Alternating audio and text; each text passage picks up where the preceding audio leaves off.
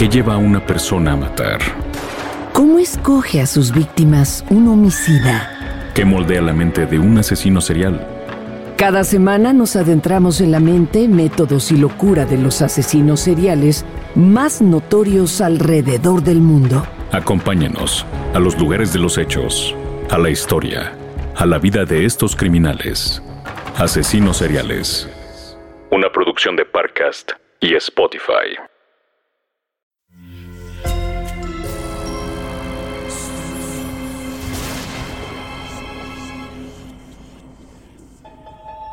Portal Sonoro no se hace responsable de las visiones, pesadillas o encuentros cercanos del cuarto tipo que puedan suceder antes, durante o después de la experiencia. Para una experiencia sonora completa recomendamos audífonos para dejarte envolver por el mundo de experimentos retorcidos. Escucha bajo tu propio riesgo.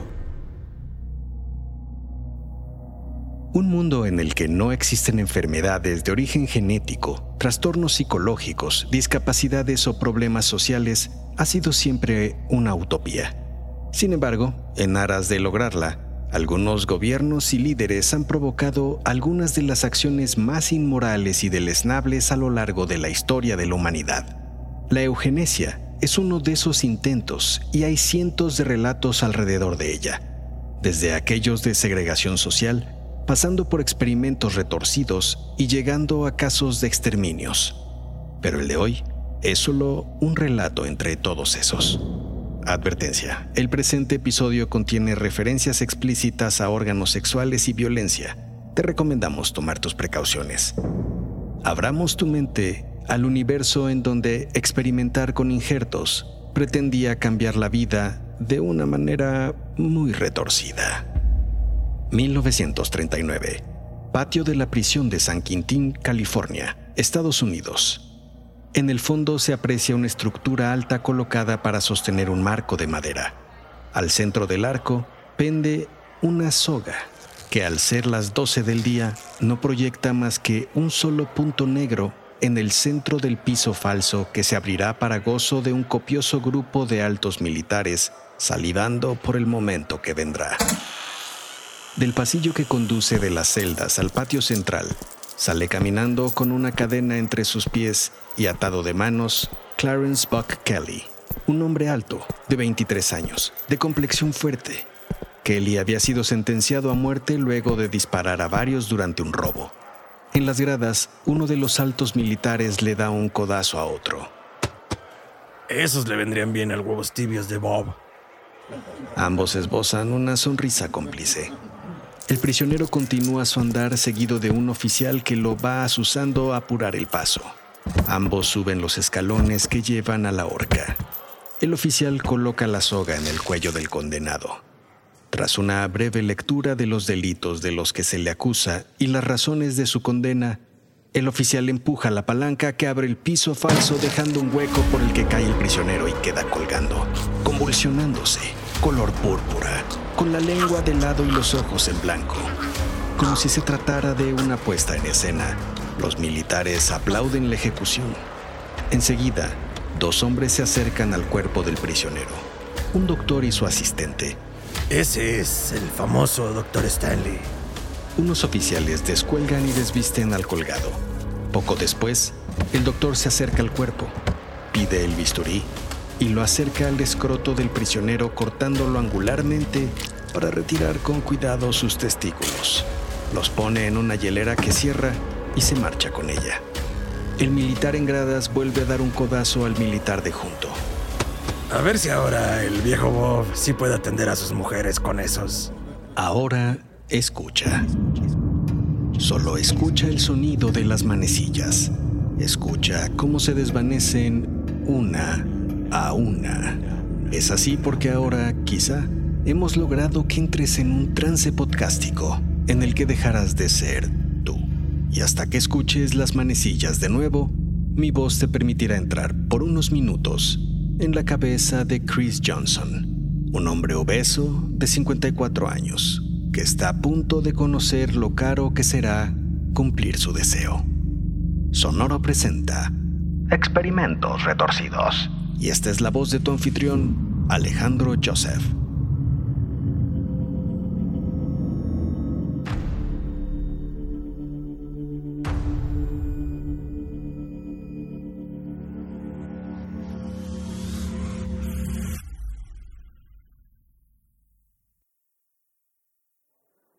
...1947... La mitad de tu rostro está sobre la mesa... ...con tus labios saboreas el líquido que está cerca de tu boca.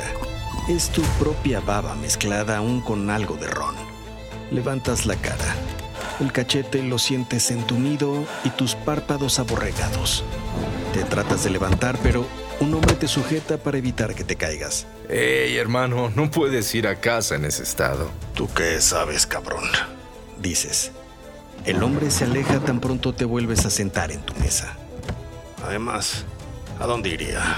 Piensas en voz alta. Mi mujer me dejó por un imbécil. Mi casa, mi casa la vendí.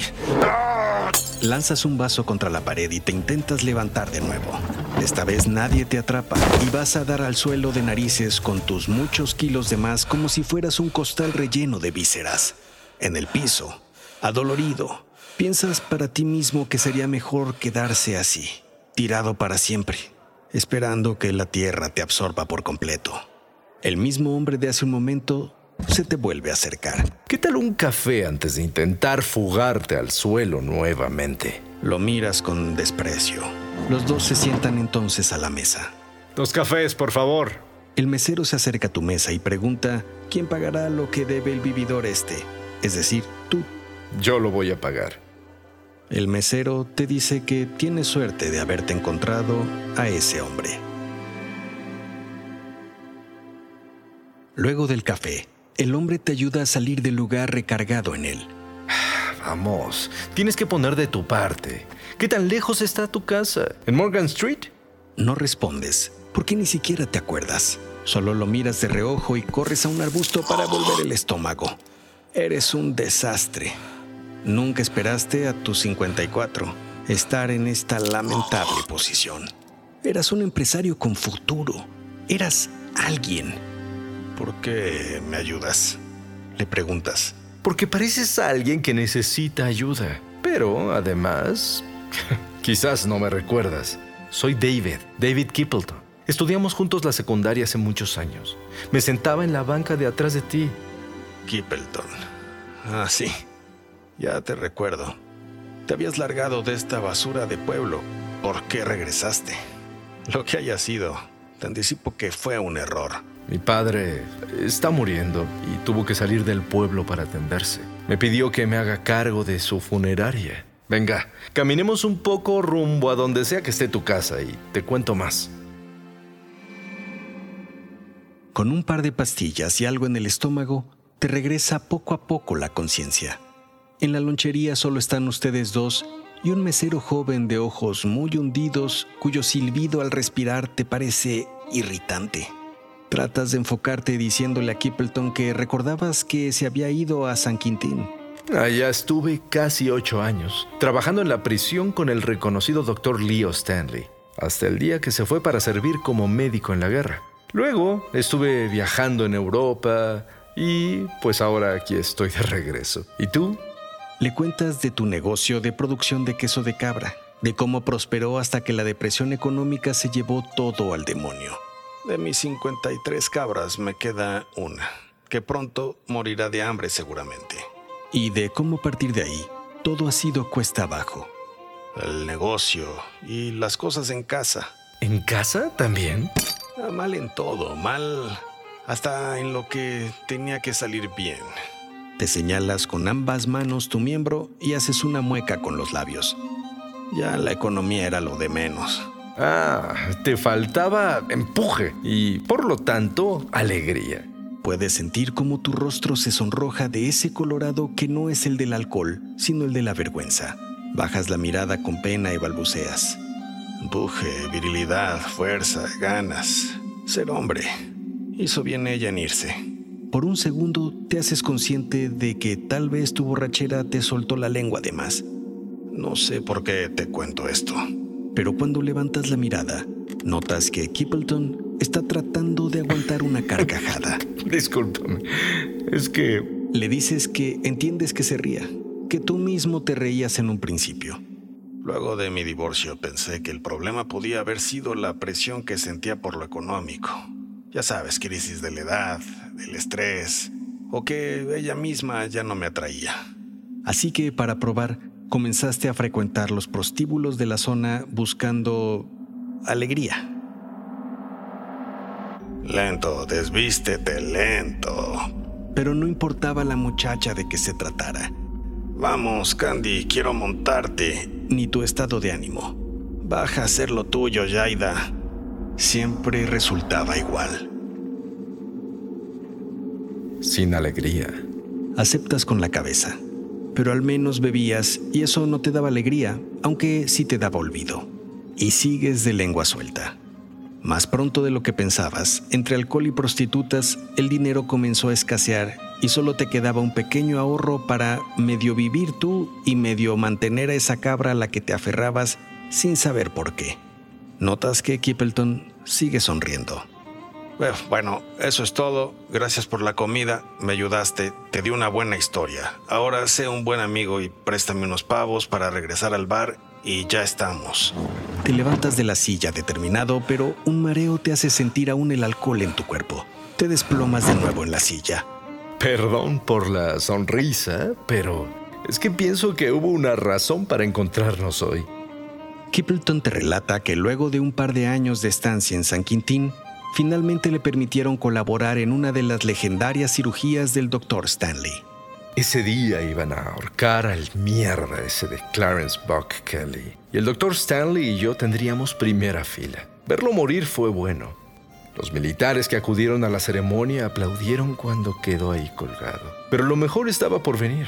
Bajaron y desnudaron al muerto con todo y sus marcas de soga en el cuello y ya en la camilla nos acercamos el doctor y yo. Stanley me pidió por primera vez el bisturí.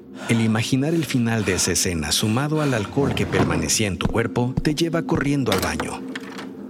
Te quedas ahí, abrazando la base del WC por varios minutos, hasta que la sombra de Kippleton se proyecta sobre tu cuerpo. Verás, Chris, si de verdad quieres volver a tener alegría, te tengo buenas noticias. Búscame mañana en la funeraria.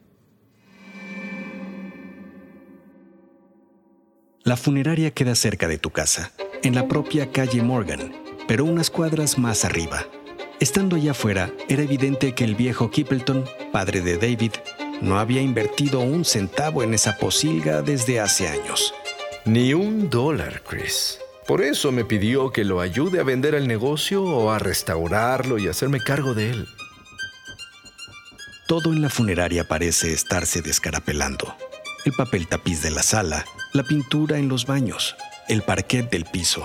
Las manchas de humedad eran evidentes en el techo y en las paredes. Era una sensación como de si la casa estuviera derritiéndose por todo recoveco. Toma asiento, por favor. Lo haces, y el sillón te parece que está algo húmedo, como si alguien lo hubiera sudado antes. Lo cierto es que esta funeraria tiene probablemente lo del pueblo de fundado. Y es la única, lo sabes bien, en kilómetros a la redonda. Kippleton se sirve un trago y otro para ti. Te lo entrega. ¿Estás familiarizado con la eugenesia? Tu mirada habla de tu ignorancia. Kippleton te explica que la eugenesia es una filosofía que defiende que el ser humano debía tomar parte en su propia evolución la idea original era que los gobiernos, mediante leyes de perfección biológica, mejoraran las características cualitativas de la sociedad. Pero luego vino la guerra y muchos que creemos en la eugenesia como técnica evolutiva fuimos encasillados como segreguistas y racistas y... Te dice que su padre había sido un experimentado promotor de la eugenesia y que, gracias a él, Kippleton fue aceptado para trabajar con el Dr. Stanley, otro notable promotor. Y lo que logramos ahí fue maravilloso. ¿Te refieres a lo del bisturí y los testículos? Así es. Con cada prisionero joven sentenciado a muerte venía una oportunidad. Kippleton te explica que había incluso filas de espera para someterse al procedimiento, injertos de testículos de prisionero muerto. Y no teníamos que ser muy pacientes. A las dos semanas o antes, los viejos, los desganados, a los que les faltaba... Alegría tú lo has dicho. Se volvían jóvenes briosos, potros salvajes. El relato te mueve algo por dentro. Supongamos que acepto lo que creo que estás planteando. ¿Cuánto me costará? Además, el primer problema sería que no tenemos prisioneros de los cuales disponer para Pero... Kippleton agita sus brazos de arriba abajo, de un lado a otro. Pero ya, esto es una funeraria, claro. Del cobro, pues somos amigos. Digamos unos 5 mil dólares. Te quedas pensando que eso es una porción considerable de todo el ahorro que te queda. Pero de tan solo pensar que podrías de nuevo, quizá por hartazgo, quizá por ese bombeo de adrenalina que sientes, pero estrechas la mano de Kippleton. Genial. Tan pronto tenga un buen candidato te avisaré. Chocan vasos y te empinas el whisky de un solo trago.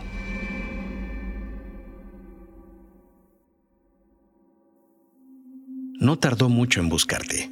Casualmente, el joven que los había atendido una semana atrás en la lonchería había sufrido un infarto fulminante por falta de oxígeno. Para que funcione el injerto, tienes que estar esa misma tarde en la funeraria para la operación. De otra forma, no habría garantía. Piensas en tu vida y en que nada podía ser peor que el fracaso que eras. Así que, sin más, te diriges a la funeraria a decirle adiós a esa vida perdedora y a retomar la senda virtuosa de Chris. Cuando llegas, Kippleton ya te está esperando en el pórtico de la funeraria. Te explica los pormenores de la operación. Estará sedado por un tiempo, será rápida, tolera en un principio por ser en zona tan sensible, pero habrá mejoría en días. Por último, te pide el dinero, el cual sujetas con fuerza, pero al final debes soltar. Te dirige al sótano. Pasan por la zona de embalsamado en la que ves el cuerpo tieso y desnudo del mesero. Te frenas un momento y Kippleton te ayuda a seguir como si fueras aún el borracho del bar.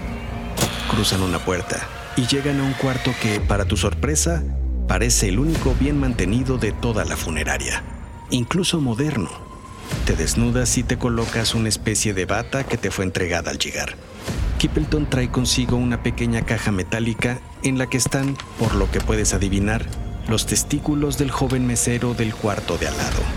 Te coloca la máscara de anestesia y te pide que cuentes. No te acompañará nadie. Operación. Duerme. Prohibí. Te quedas profundamente dormido. Horas después recobras el sentido. Sientes un dolor agudo en los testículos que te retuerce. ¿Eran tus testículos acaso? Levantas con cuidado la sábana de la cama en la que te encontrabas recostado y puedes ver la cicatriz por todo tu escroto. Un tubo de plástico drena sangre de ahí mismo. Kippleton llega en ese momento. Hola, fue un éxito. Te sentirás un poco desorientado al principio, pero no te preocupes, es normal. La sonda está drenando la sangre que quedó y permitiendo que tus testículos adicionales tomen su posición. Sientes náusea. Muy pronto te podrás ir a casa y comenzarás tu nueva vida como el nuevo viejo Chris. Tú solo te sientes agotado y piensas en dormir. Días después, despiertas en casa y comienzas a sentir un cosquilleo en los testículos y una excitación en tu cuerpo. Te asomas debajo de la sábana y puedes ver tu miembro en total forma. Gritas para celebrar, aunque una punzada en los testículos te impide gritar muy fuerte. Te levantas y caminas por el cuarto. Abres las persianas orgulloso de lo que sucede. 54 años y funcionando perfecto. Estabas de vuelta. Esa misma noche reservaste parte del poco dinero que te quedó después de pagarle a Kippleton para ir al prostíbulo y revisar tu suerte. Fue una noche estupenda que pasaste a solas con Candy y en la que todo funcionó casi a la perfección. Casi. Las siguientes dos semanas regresaste tres veces más al prostíbulo. Estabas dispuesto a acabar con tu saldo con tal de saberte en acción. Sin embargo, la tercera ocasión, estando con Jaida, no funciona. Tu miembro no reacciona. No solo eso, es como si estuviera muerto, lo cual te provoca ansiedad adicional porque después de todo, traes puestos los testículos de un muerto. Notas que ha aparecido además, alrededor de la cirugía en el escroto, una especie de tono verduzco en la piel. Decidiste que era momento de darle una visita urgente de seguimiento a Kippleton. La mañana siguiente. Kipelton. Kipelton. Por Dios, Chris, ¿qué te pasa? Tenemos un velorio en este momento en la funeraria. P- pero ¿dónde están mis modales? Pasa. ¿Qué, ¿Qué me pasa? Me pasa que no pasa nada, maldito estafador. ¿Estás seguro? ¿Nada de... nada? A ver, va- vamos a mi oficina. Relatas a Kippleton tus andanzas en el prostíbulo y de cómo bastaron cuatro ocasiones para que la virilidad desapareciera.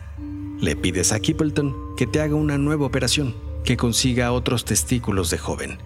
Lo siento, Chris. No funciona así. Te di hasta mi último centavo y me dijiste que funcionaría. Y así fue, ¿no? Mira, nuevamente la suerte está de tu lado. Cuando se nos acabaron los prisioneros sentenciados a muerte, el doctor comenzó una terapia que también probó tener algunos buenos resultados, solo que requiere de un sacrificio. Lo que sea, pues ponle precio. ¿Estás seguro? No hay vuelta atrás.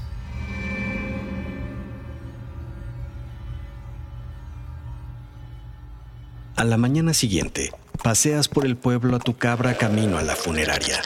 La gente te mira curiosa. Algunos cuchichean y otros ríen. Te parece que se preguntan qué hace ahora el borracho del pueblo, el bueno para nada, paseando a su cabra por el centro del pueblo. Habrá enloquecido. Y, francamente, no estarían muy lejos de la verdad. Cuando llegas a la funeraria, ya está Kippleton vestido para la ocasión. Trae en su mano derecha un mazo y en la izquierda unas tijeras. Te mira a los ojos y le entregas la correa con la que traes amarrada tu cabra y tus últimos ahorros. Kippleton lleva al animal a un cuarto de almacenamiento detrás de la funeraria. Te sientes un poco mareado porque sabes lo que va a pasar. Al llegar al lugar, Kippleton te cierra la puerta en tus narices. Puedes escuchar allá adentro los balidos desesperados de tu cabra y el sonido de los golpes con el mazo. Enseguida, hay un silencio tenso. A continuación escuchas el sonido de las aspas de una licuadora y luego nuevamente silencio.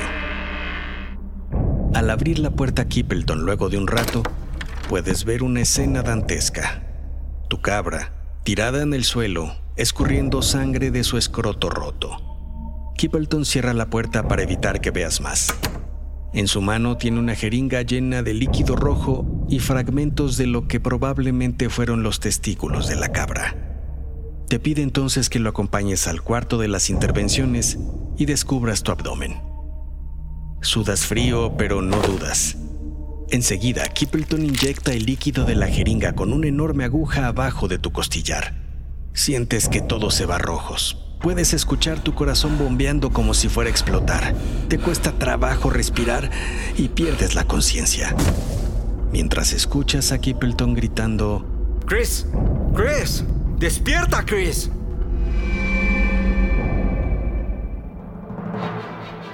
no puedes creer lo sucedido. Han pasado cinco días desde la operación y te sientes con un poco de más ánimo, con más vigor. Te asomas bajo las sábanas y puedes ver nuevamente que tu miembro tiene forma. Algo flácida, pero mejor que nada. Aún te sientes algo desorientado. Sin embargo, decides ir esa noche a probar nuevamente suerte con Jaida. Tomas tu ahorro de emergencia casi en su totalidad y te diriges al prostíbulo. Te encierras en el cuarto con Jaida. Comienzas a desearla, pero abajo no sucede nada. Jaida, al notarte nervioso, te pregunta si necesitas ayuda. Estás sudando copiosamente. Afirmas con la cabeza y te aflojas el cinturón. Jaida te baja los pantalones y los boxers. Pero cuando se acerca a tu miembro, se tapa la boca y la nariz y sale corriendo de la habitación.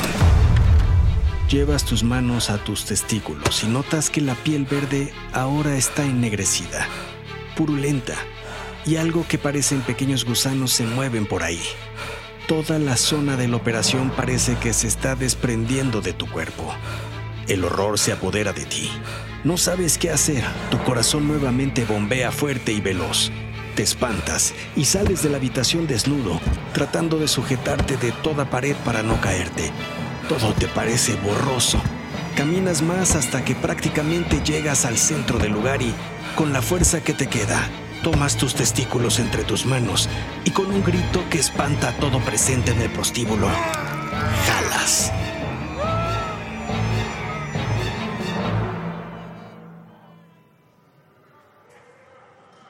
En el psiquiátrico estatal te pusieron en una cama que se siente húmeda. Te recuerda el sillón de la funeraria, como si alguien la hubiera ya sudado antes. No quieres hablar con nadie, pero un enfermero insiste en hacerlo. Te cuenta que sabe de David Kippleton, que finalmente vendió la funeraria y se fue. El enfermero había estado con Kippleton en San Quintín, pero según te cuenta, lo habían corrido desde el primer año debido a una obsesión que tenía con experimentar como lo hacía el célebre doctor Stanley, el médico residente.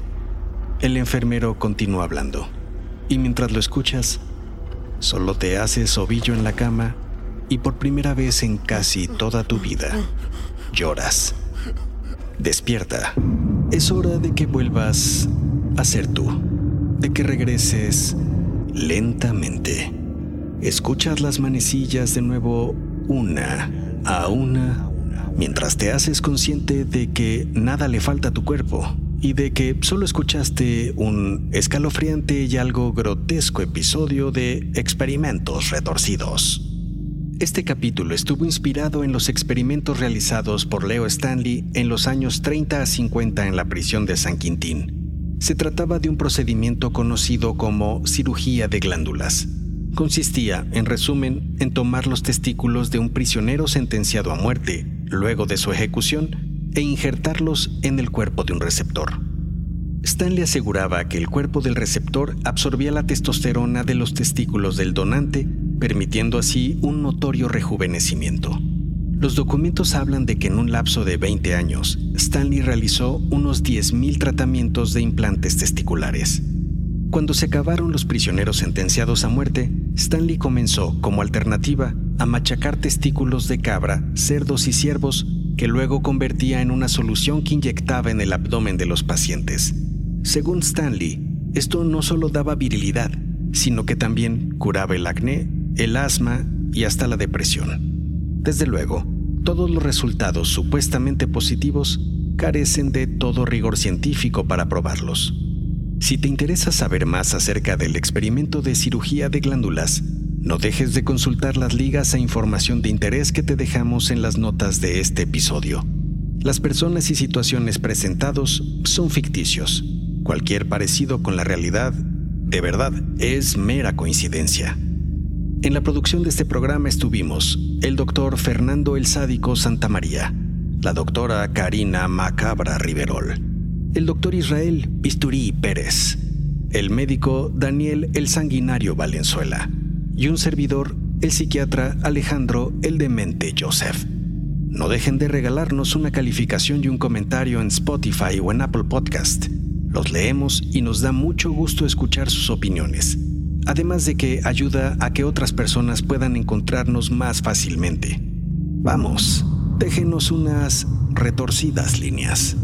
Yo los espero en el próximo episodio, en el que exploraremos un nuevo experimento retorcido.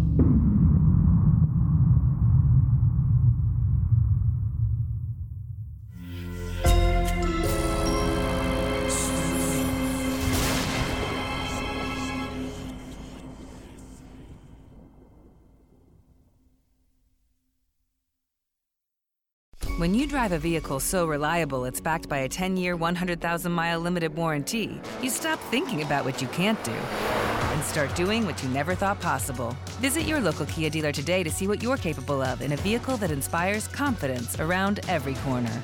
Kia, movement that inspires. Call 800 333 4KIA for details. Always drive safely. Limited inventory available. Warranties include 10 year 100,000 mile powertrain and 5 year 60,000 mile basic. Warranties are limited. See retailer for details. ¿Qué lleva a una persona a matar?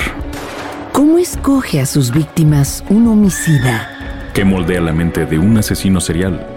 Cada semana nos adentramos en la mente, métodos y locura de los asesinos seriales más notorios alrededor del mundo. Acompáñenos a los lugares de los hechos, a la historia, a la vida de estos criminales.